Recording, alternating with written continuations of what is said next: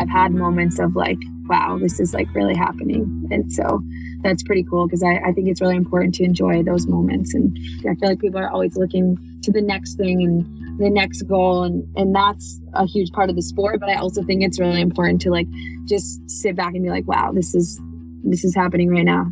I think just taking it one step at a time and just enjoying where you are is really important.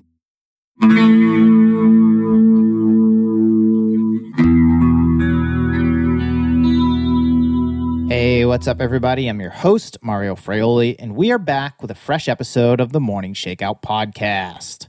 My guest this week is Elle Purrier. Elle, who is 25 years old, runs professionally for New Balance Boston. In 2019, she represented the United States at the World Championships in Doha, where she finished 11th in the 5,000 meters with a personal best of 14:58.17. Indoors last winter, she broke the American record in the mile at the Millrose Games, running 4:16.85 in one of the most exciting races that I've watched in quite some time. We covered some good ground in this conversation. Elle told me how she's gone about her business during the pandemic and after the Olympics were postponed. We talked about how her training has evolved in her first few years as a pro, why underemphasizing mileage in high school and college has helped her to stay healthy and perform at a high level, and the workouts that let her know when she's really ready to rip on race day. We also discussed what it was like growing up on a dairy farm in Vermont, the parallels between farming and running, racing some of her childhood idols as a pro, and a lot more. Before we get into this one, a big thank you to New Balance for sponsoring this episode of the podcast. I'm going to take a minute to tell you about the new FuelCell TC Elite. This is the best road racing shoe that I've ever worn, period. I've had a pair since earlier this year, and I love them just as much for faster fartlek sessions as I do marathon pace tempo runs. I wore them for 1 mile and 5K time trials this past spring, and they felt fun and fast on my feet. I'm a men's 9.5, and these shoes are just the perfect weight at about 7.5 ounces. The combination of fuel cell foam and a full-length carbon fiber plate puts a little pep in your step, and the Dynaride outsole provides good traction in a variety of conditions. So if you're looking for a fast shoe, check out the Fuel Cell TC Elite at newbalance.com or at the links in the show notes. Okay, let's get right into this one with Elle Purrier.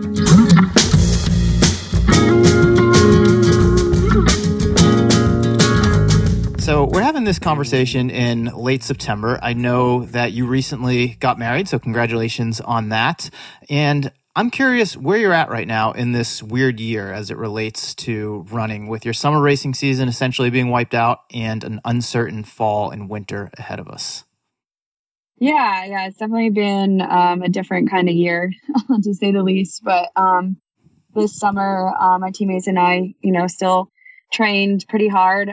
We put in the miles and were able to do a couple time trials just to simulate racing. And we actually ran some pretty fast times. So we were pretty happy with the mini, like, kind of fake season, if you will, that we had. And then, a couple weeks right before the wedding, we started to take more downtime, which kind of was the original plans, just like if it had been an Olympic year. And that's kind of why I planned my wedding around that time, is because it's more of a natural time for us to start to wind down in the season. So it was kind of good to have, a little bit of structure there with that.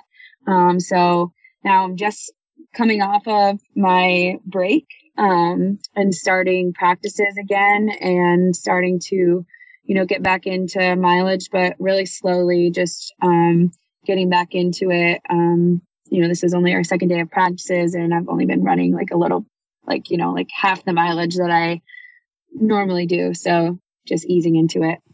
From a timing standpoint, are things looking pretty similar to what you think they would have looked like had there been an Olympics and you're having your wedding anyway, where you would have taken that downtime at about the same time, given where those things landed? And right now is when you would have been building back up for fall? Yeah, we were kind of lucky that it did kind of work out like that. But just planning to take a break around my wedding was, something I had planned for over a year. And I was glad that still worked out. And that we were able to do the races earlier in the summer, like we originally planned, even though they were not the races that we were planning on doing. Mm-hmm. But yeah, it kind of just worked out that this is about the time that we normally would be taking a break. So it kind of sets us up well going into the next training block and season. What was the conversation like amongst your group back in March when things started to get shut down and it started to become obvious that the racing season, as we would have anticipated it, probably wasn't going to happen? Yeah, I mean, I think it came in waves and just so many unknowns. We didn't obviously expect any of this, but I think just taking it day by day was kind of what we did, and just doing what we always do and training hard and sticking together. Like that's kind of just what we did. And obviously we were disappointed to hear about all the races that were canceled. And I feel like we didn't like count any single race like out for good, because it seemed like a lot of, you know, meet directors and everybody putting on the races were trying to, you know, keep them on the schedule and keep them going, even despite everything being shut down. And so I think we just kind of took it meet by meet, although, you know, kind of in the back of our heads, we had a hunch that probably these races weren't going to be happening. We weren't going to be traveling. But it was definitely, you know, kind of hard to get used to that. And so now it kind of just seems like the whole summer has gone by, and, you know, I think we made the most of it, and just, you know, keep moving forward, and we're just, you know, I'm just trying to get ready for next year.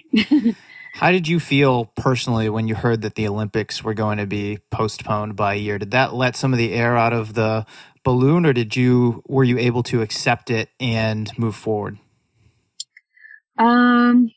Yeah, it took a little bit of time to accept that. I would say, like, you know, when everything first started happening, like I said, it was like kind of happening in waves, like how you felt about things. But when coronavirus, the first outbreak of it happened, I was like, no way they're going to cancel the Olympics. That would be crazy, you know? And then everything started getting canceled and shut down and closed. And then it like kind of, you know, led up to that. But like just having that be an unknown answer was pretty hard to deal with, you know, probably like the week before, like starting to like come to that realization was pretty hard. And then when they actually announced it, it was like, oh my God, like, you know, you've just been planning for 4 years, and this is, you know, your dream as a professional athlete.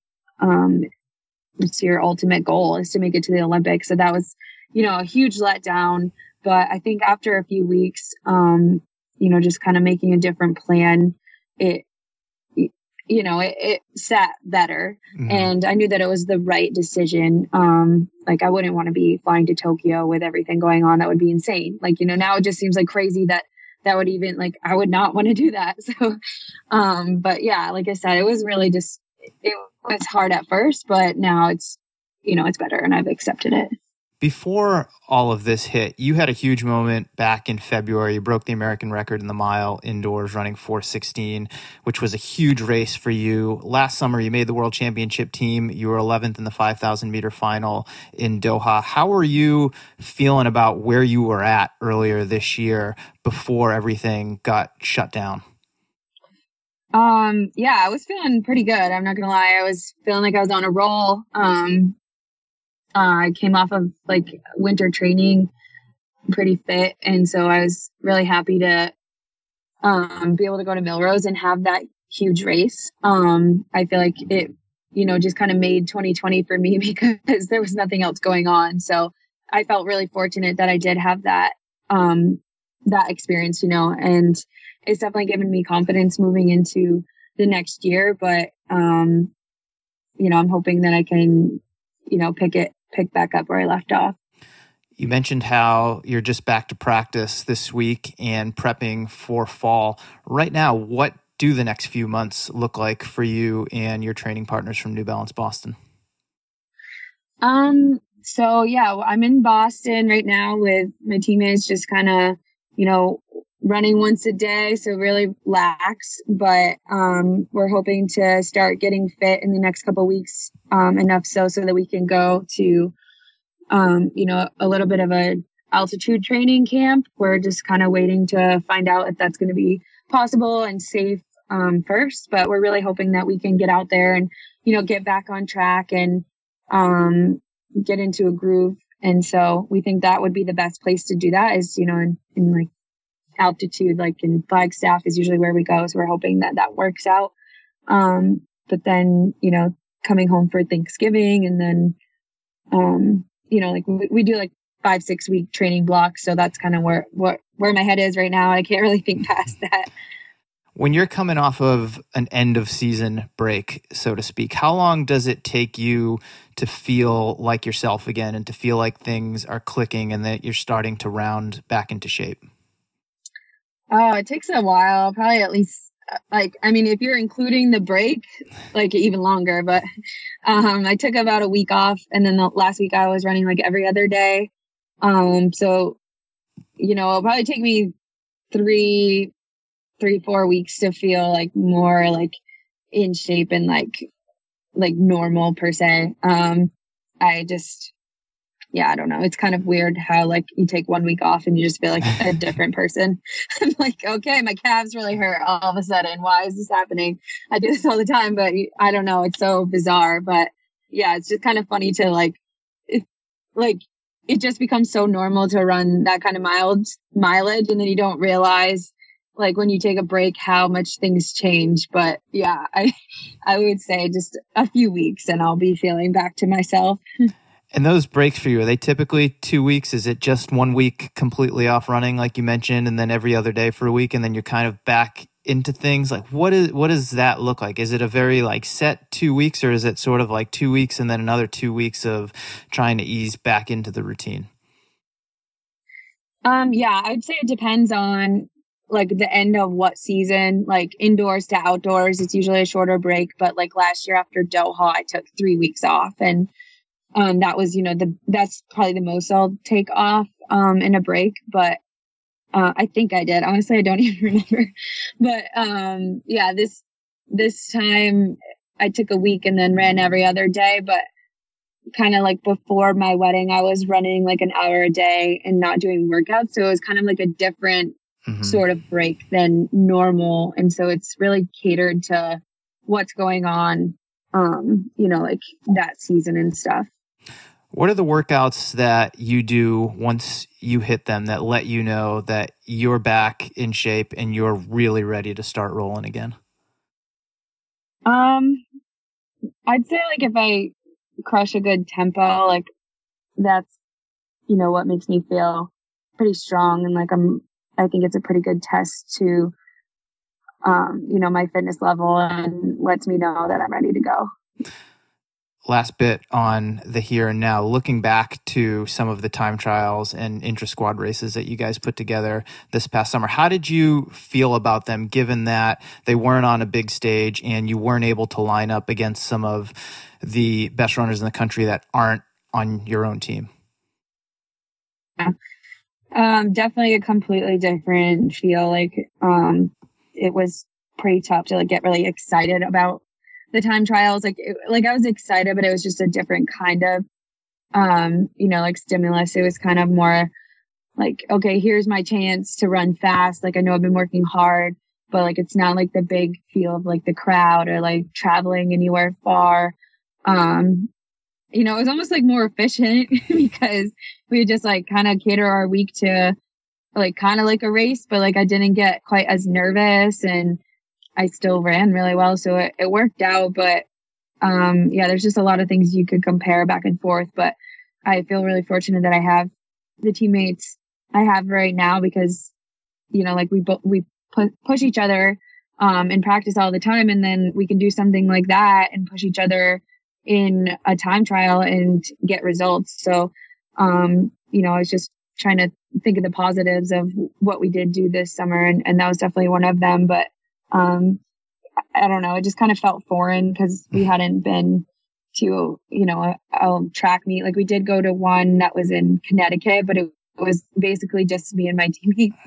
But like just being at a track at like nighttime and like, there was like some people there, you know, like in different uniforms and stuff, but like not like it was very minimal. amounts of people. And so that, like, I remember us cooling down and talking about how it just felt so different and so foreign. It felt like a dream almost, because we had missed out on our whole season. So it, you know, like, just also missing the races kind of gave us a greater appreciation for, you know, being able to travel and go to those meets that we've missed all year.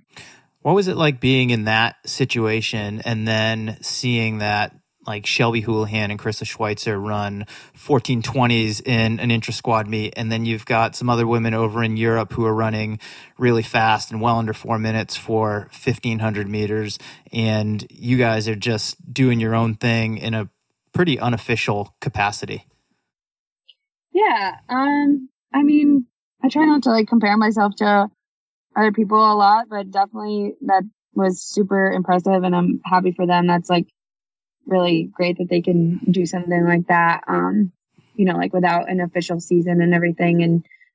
And but I just try to, like, focus on what we're doing, and I think that we, you know, put together some pretty great things just here in Boston, and I'm feeling confident about my fitness and my training this summer, so but definitely keeping them on the radar and using that as a little bit of motivation. And obviously, like, super happy because the, you know, like, women's running scene is just, like, so crazy and insane right now. You know, I feel fortunate to be able to run at the same time as these people. Yeah, it's, I mean, the depth right now in American women's distance running is just insane, from the 1,500 meters, 800 meters, really, all the way up to the marathon. I mean, your primary area of interest is 1,500 meters, mile, 5K. Last summer on the track, you made the World Championship team. For you, thinking about now 2021 being an Olympic year, where would you like to focus your energy? Can you do both? Are you leaning more toward 1,500 meters, or do you see 5K as more of your avenue? Yeah, I mean, I think I have a lot more fun with the 1,500, and I'd prefer to stay there, but we'll just kind of play by ear and see how my fitness, or I mean, my training goes. And then also, like, how the races go. I kind of like having both and not just being stuck in one event, you know, so I'm not really sure, but I definitely do enjoy the 1,500 more. So it's a lot more fun to race for me. You're back in Boston right now with your teammates getting ready for fall and winter. You grew up on a farm in Vermont. I know home is near and dear to you. Is it challenging to be away from that very, like, rural environment and to be spending a lot of your time in the city, in a busy place and around tons of other people? Yeah, I'd say that's probably one of my biggest challenges as a professional, is just being away from home. But I feel fortunate that, you know, my coach is really flexible and he recognizes that. And so, like, if I need to go home on the weekends, like, he lets me do that. And, you know, just having my teammates as friends too really helps. And, you know, like, I've been hanging out with them, like, out of practice and, you know, going to do like Heather and I went for a bike ride yesterday in the city, and there's a lot less people in the city right now too, which helps, but we were just biking around. We went out to lunch. It was kind of fun. But yeah, it's definitely challenging, especially just, you know, like, this is the first few weeks of Jamie and I being married. So, like, it's like, oh, I really didn't want to leave, but I know that it's not, you know, like, it's not going to be that long until I see him, and it works out. But yeah, something I definitely have to, like, recognize and take care of. So he stayed back in Vermont while you went to Boston to train with your teammates? Yeah, it's corn season at home, so it's, like, super busy. They're just, like, working all hours of the day and into the night even. So he, yeah, he has to stay home and help out his farm, but it's a super exciting time of year at home. Do you miss being there for this time of year? I mean, fall in New England is probably the best time of year anywhere on earth. I grew up in New England, so I'm biased as well. And it's great being in Boston, but is it extra hard for you just not being around your family and around the farm? Yeah, it is, but I've been able to spend quite a bit of time there during coronavirus. I've been there the whole time, so it's made it a little bit easier. Coming back, and I'll probably go on the weekends and stuff to home, that's worked out really well. And so, I mean, yeah, I'm not going to say that it's not hard to like leave at first, but, you know, Jamie's just a phone call away. And, I did get to help out a little bit on the farm. Like before I left, I was helping with cropping. And so it was like extra special, and, just kind of carrying that with me, I guess. You've been training with New Balance Boston and Coach Mark Coogan for, I think, about 2 years now, coming up on it. How have things evolved from you from a training standpoint since you graduated from UNH? I think that they've evolved like pretty near perfectly. I was pretty like low mileage in college compared to, you know, like, I don't know, some of the other, like, I don't know compared to what, like, I feel like there's just like a, you know, everybody just thinks that distance runners can only, you know, find success from running like high mileage. And so I feel like coming from high school, I hardly ran at all. And then my college coach eased me into mileage. And so like once my fifth year rolled around, I was, you know, like a little bit higher, but Mark knew that I was ready to increase my mileage a little bit. And so that's definitely been a big change. That's probably one of the biggest changes, but also the workouts have become more intense. But I think just like sticking to my base rules, or like listening to my body, is number one most important thing to do. And having teammates there to like run the hard workouts with me has definitely been like a huge factor in, you know, being able to train at a higher level. Do you think that underemphasizing the mileage in high school and college has contributed not only to your development as an athlete, but also being able to stay healthy as a high performance adult? Yes, I definitely do. I think, I feel really fortunate that that has like been the way that my career has gone. And I think, you know, just incrementally increasing things has been the way to go. And that's how I found success. And I think, you know, not getting burnt out at a young age, it has been a huge part of that. So, yeah. You graduated from UNH in 2018. I think you were like an 11-time All-American. How were you thinking about your running future at that point? At that point, I was, you know, pretty confident I was going to run professional. I had started to like look around at different groups. But just taking it, you know, like year by year, and not really looking, like, honestly, like at that point, I didn't think I would be making it to Worlds and making a World Championship final. Like I really had not expected that. I mean, like maybe like hoped for it, but like didn't expect it. And, you know, I think it's just gone a lot better than I would like could have imagined. But, yeah, I don't know. I think my fifth year is when I really started to, like senior and fifth year is when I really started to think about pursuing running past beyond college. But yeah, does that answer your question? It does. What was it about Coach Coogan and New Balance Boston that made you want to join that particular group? Definitely a lot of reasons. So my college coach was pretty good friends with, or is pretty good friends with Mark. So that was definitely like a starting point, I guess. Like, but also I knew I wanted to stay in New England. So just location wise, it made sense. So those are like two like pretty grounded things. But then also just like New Balance, I think, is a really great company, and I really like their shoes. I like their style. And so I was really excited to sign with them. And also just the team, like when I went and visited, it just seemed like the right atmosphere. And, so it's just, everything was right for me. So had you looked at a number of other groups? Yeah, I talked to, quite a few other groups. You know, I don't know that I visit every single group that I talk to, but I talked to a lot, and, I visited most of the groups in Boston. But yeah, I feel like it's good to like look at all your options so you feel the most confident about the decision that you make, you know. Take me back to your beginnings. I know that you grew up on a dairy farm in Vermont. I'm interested in what your introduction to the sport of running was. Well, I think from a young age, I always liked running, or I mean, always liked doing different types of sports. But I didn't really start running until high school. I really was naive about the whole track thing. So I played soccer my freshman year of high school, and then basketball was really my favorite sport. And so for tryouts freshman year, we had to run like a mile, like just to like see who was fit or whatever. And the assistant coach for the basketball team was also the track coach for a different school. And he like came to the tryouts or whatever and saw that I was like really far, like ahead of everybody, like basically blew everybody out of the water. And he's like, you should try out for the track team. So I was like, okay, like maybe I'll do it. But I really wanted to play softball.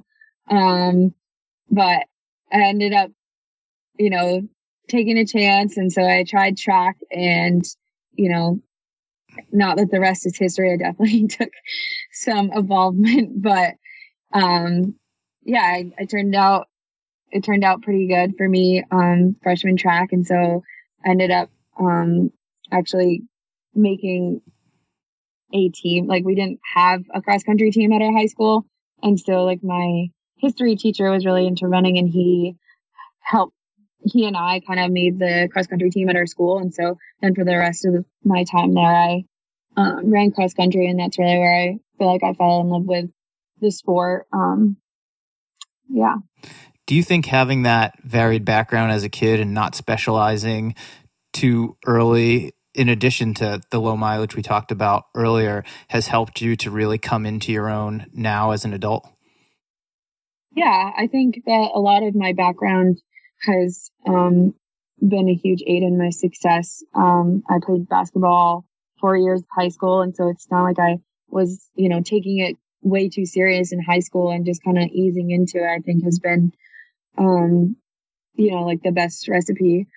But also just having the background that I do in farming, like, has made me a pretty strong person from a young age. Like I learned a lot of lessons growing up on the farm that I'm, you know, really fortunate for. And even more so as I get older, I realize, you know, that foundation is there, and learning how to work hard, and just, you know, like just so many things I've learned on the farm that has helped me in my career.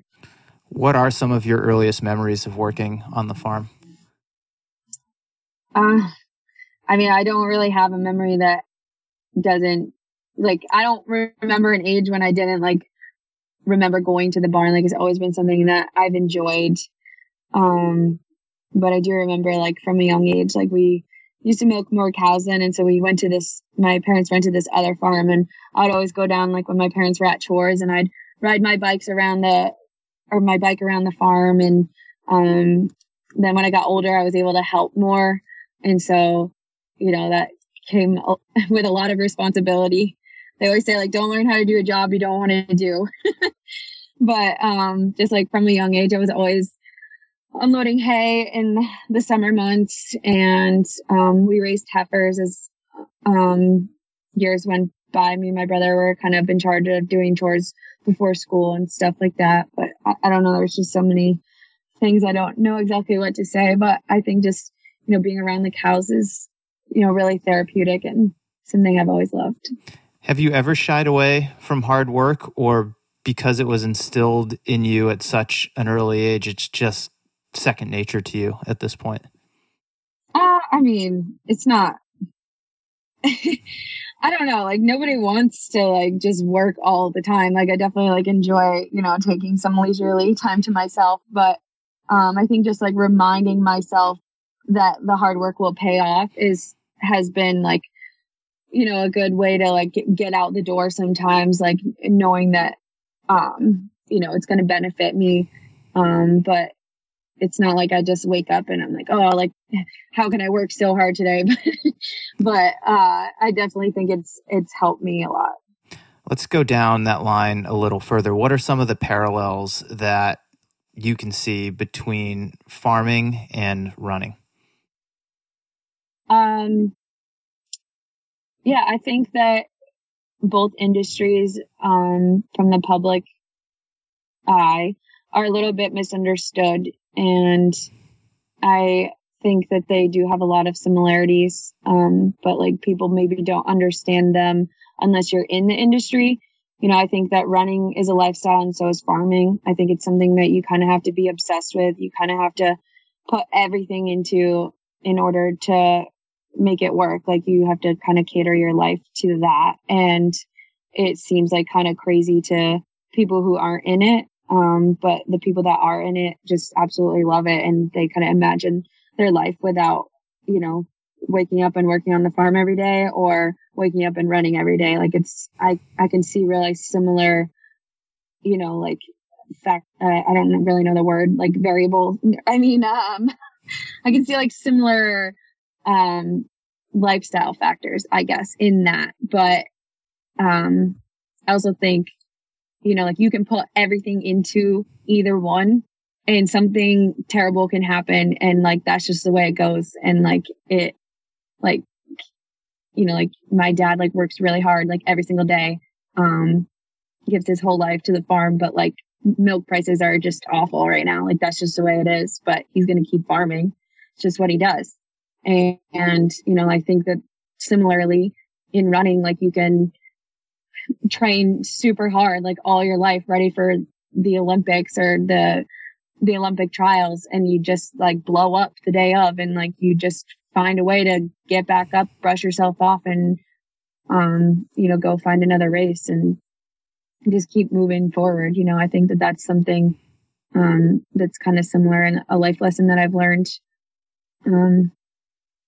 Yeah. And then there's always like the cliche, you know, like make hay while the sun shines. Mm-hmm. It's kind of like the same for running. Everybody always says that, but yeah, definitely when I was younger, and first starting to run, my cross country coach kind of tried to use farming as something that I was comfortable with, and familiar with. And he would try to like translate, you know, metaphors from that into running. And now I kind of find myself doing the opposite because I'm so comfortable with the sport. So it's kind of funny. Who were some of your role models when you were growing up in Vermont? Definitely my sister. She was always really into sports. When I was, you know, like in sixth grade, I would always go to all her basketball games. You know, that was kind of my first introduction to like team sports and, you know, the dedication and the, you know, the love of the sport. You know, that's where it kind of came from. It's just watching her do things like that. And she's like one of the hardest workers I know. And so she's always been a role model to me. And, but if you're thinking like celebrity role models, I always loved Taylor Coppenrath. He was, a really big basketball player at UVM back in the day when UVM beat Syracuse. And I know probably not a lot of people remember that game, but I do. It was like a huge, huge deal in my town. But then like, when I got into like later years of high school, I started to follow more professional runners, and Lauren Fleshman was always somebody I kind of looked up to. I read a lot of her blogs and, you know, kind of always followed her, and Shalane Flanagan was also somebody I followed a lot too. You're early in your professional career still. Have you had any moments where you've been in a race with someone that you had looked up to years prior as you were coming up in the sport? Oh yes, definitely. That's like something I've tried to like, you know, calm myself down about, like, okay, like this person's in the race. Like, you know, it definitely like started in college when I started racing at Millrose, and there was like some big names there. And, you know, like it's just, I just have to remember that I belong there and, you know, not to get too worked up about it, but it is a pretty cool, like, you know, thing like that. I've come like full circle, and now I'm like racing against some of these people that I used to like really idolize. Give me an example. Well, Jenny Simpson for sure. Like my first time at USA's, I think was my first time racing Jenny. And I just, Mark told me to try to, you know, stick behind Jenny because she knew what she was doing. And I'm like, okay, Like, I can do that. Okay. Like, so like that was probably one of the first ones, but, you know, like racing at Millrose, like I remember I sat next to Shannon Rowbury at like one of the like warm up areas. And I was like, you know, that was kind of, I was like starstruck, but like try to play it cool. I don't know, Brenda Martinez, I've always looked up to her. So, you know, she was in some of those races, those first races too.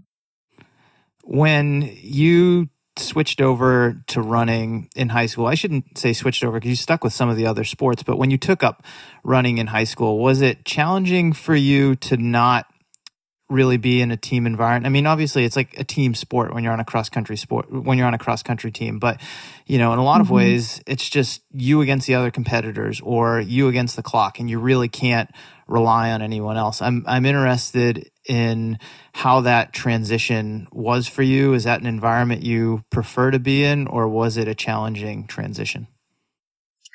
Yeah, like in high school, I liked that I still did basketball. And so I, you know, still was able to have that team culture and, you know, like fun times with my team. And like, we'd have like, you know, a lot of good times in the locker room. And like, obviously like on the court, it's like different than in a race when you're completely by yourself. So I like that I had that, but, you know, like just, that's just the nature of running. And so I think the team has always been important to me, whether, you know, like it's, you know, like at, in a race or like doing like, you know, team night things, like team night activities, you know, you always find a way to bond, but definitely like in a race, it's just different. Like, I don't know, like, I guess it's not something that like has been a huge challenge, but it's definitely like something that I recognize. Were you a really competitive kid growing up? Yeah, I think most people would say that I am. Yeah. Or I was. Was it just in sports or were you competitive in other areas of your life as well? Yeah, I think I am my biggest critique or I critique myself the most out of anybody. I think that's something I've always done, but maybe I didn't like, realize that that's the way I was until like I got a little bit older, but I can definitely see areas of my life that I, you know, I'm always trying to do better. Yeah, so I'd say I was pretty competitive. Why do you think that was? I think it's just a personality thing. Not really sure why. I think it's just the way I am. What type of adjustments have you had to make as you've gotten older and you've started competing at higher and higher levels of sport? I think, you know, in high school, I wasn't challenged maybe quite as much like in racing and similarly in college, unless I went to like, you know, NCAAs or like some of those bigger meets. But I think like the mental aspects of running is really, really important. And so like just like your attitude about a race and like your confidence is really important. And so I think, yeah, that's definitely been something I've had to work on and, you know, just believing in myself, believing that I belong and that I can do it.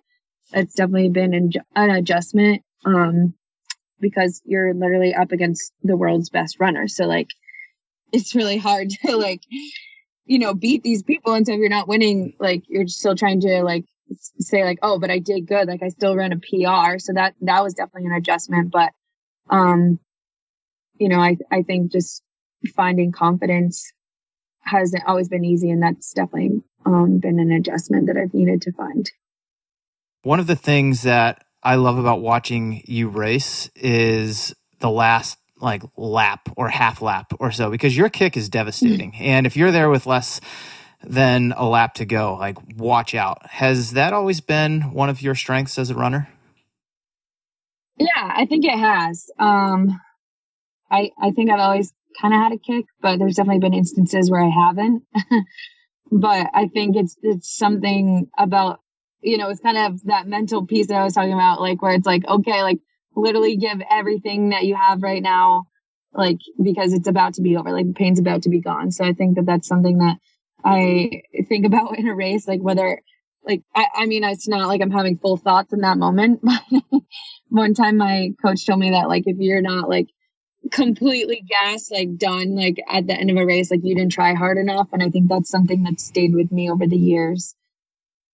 What type of races do you prefer? You've done well in races that have been rabbited and then you can sort of let loose, but you also ran a significant personal best in the 5,000 last year in a world championship. Do you prefer those championship style races, or do you like ones that are fast from the get-go? Yeah, I don't know. That's a tough one. I guess I like any race that I do well in, but I don't know like what I would prefer. I think like championship races are like, that was just like racing in Doha was just like a whole new level of like enjoying a race. Like it was just an honor to be there and to wear USA on my chest. Like that was just, you know, like the most fun that you could possibly have in a race. But I kind of like enjoy that for a different reason than I would enjoy like a rabbited, really fast race where I'm running like, you know, like a really big PR or something. Like I enjoy them both for different reasons.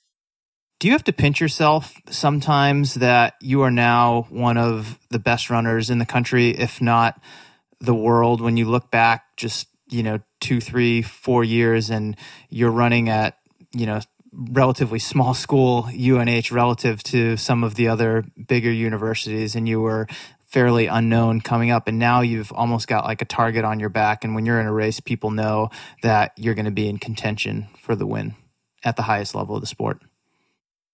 Yeah, I mean, I think after like the race at Millrose, it took a while for it to like sit in, actually. Like I didn't actually like believe it for the first like day or so. But I don't know, like, I think I wouldn't like really change, like coming from a small school or anything. Like I think I've always been fortunate to have coaches, and teammates that like really love the sport and, know like what's going on, you know, like my college coach is one of the like wisest coaches I've ever talked to. And, now like switching coaches and working so closely with Mark, like he always has so much confidence in all of his athletes, and so I think that's, you know, a huge factor in racing at the level that I have over the last 2 years, and like, you know, him believing in me like helps me believe in me more, so that's definitely helped. But yeah, I've had moments of like, wow, this is like really happening, and so that's pretty cool because I think it's really important to enjoy those moments and not always like, I feel like people are always looking to the next thing and the next goal. And that's a huge part of the sport. But I also think it's really important to like, just sit back and be like, wow, this is happening right now. Yeah, that's a great takeaway for anyone listening to this, especially those who aren't competing at the level that you're at. I see it with a lot of age group runners where they can't enjoy their accomplishment. It's always like, what's next? It's always like, what's next? And that's what helps you get better. But at the same time, you can lose that appreciation for what it is that you just did. Definitely. Yeah, I think just taking it one step at a time and just enjoying where you are is really important. Where do you think your biggest areas of growth as an athlete are at this point of your career? I think I definitely still have areas of growth that need to happen, like in racing strategies and stuff. It's still something that like I think I need. I could always use more experience in, because, you know, like in the 1500, sometimes it's not about like who's the fittest; it's about who ran the smartest race, and so that's something I think I could work on. Last question before we wrap up this conversation. What is exciting you in running right now? I think, you know, right now it's kind of been just a little bit slower and more relaxed, and I'm just enjoying like getting out the door and, you know, running with my teammates and just kind of enjoying that therapeutic piece of training. I love it. That's a great place to wrap this one up. Ellie, thank you so much for taking the time to join me on the Morning Shakeout Podcast. Thanks. It's great to be here.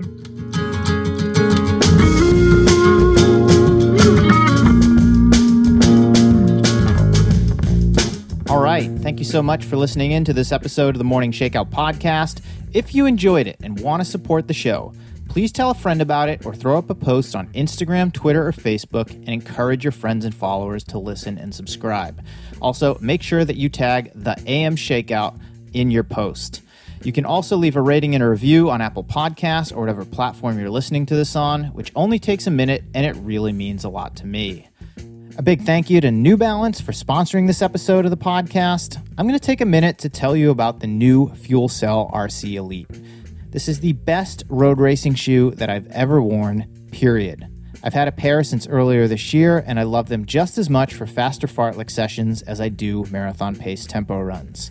I'm a men's 9.5, and these shoes are just the perfect weight at around 7.5 ounces. The combination of fuel cell foam and a full-length carbon fiber plate puts a little pep in your step, and the Dynaride outsole provides good traction in a variety of conditions. Check them out today at newbalance.com or at the links in the show notes. I'd like to give a shout out, as always, to my man John Summerford. He's the audio ninja for this show and makes every episode sound clear and amazing. Also, thank you to Jeffrey Stern for the social media assistance and Chris Douglas for handling sponsorship sales. Last two things before we wrap up. If you're digging the podcast, I think you will love the Morning Shakeout email newsletter. Every Tuesday morning, I give my take on what's happening in the world of running, along with a short collection of things that I've been thinking about, reading, and listening to. You can sign up to receive it at themorningshakeout.com/subscribe. Finally, if you want to support The Morning Shakeout directly, you can become a member on Patreon at themorningshakeout.com/support.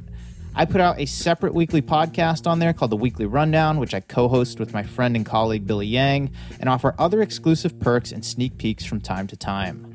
Okay, that's it. I'm Mario Fraioli, and this has been another episode of the Morning Shakeout Podcast.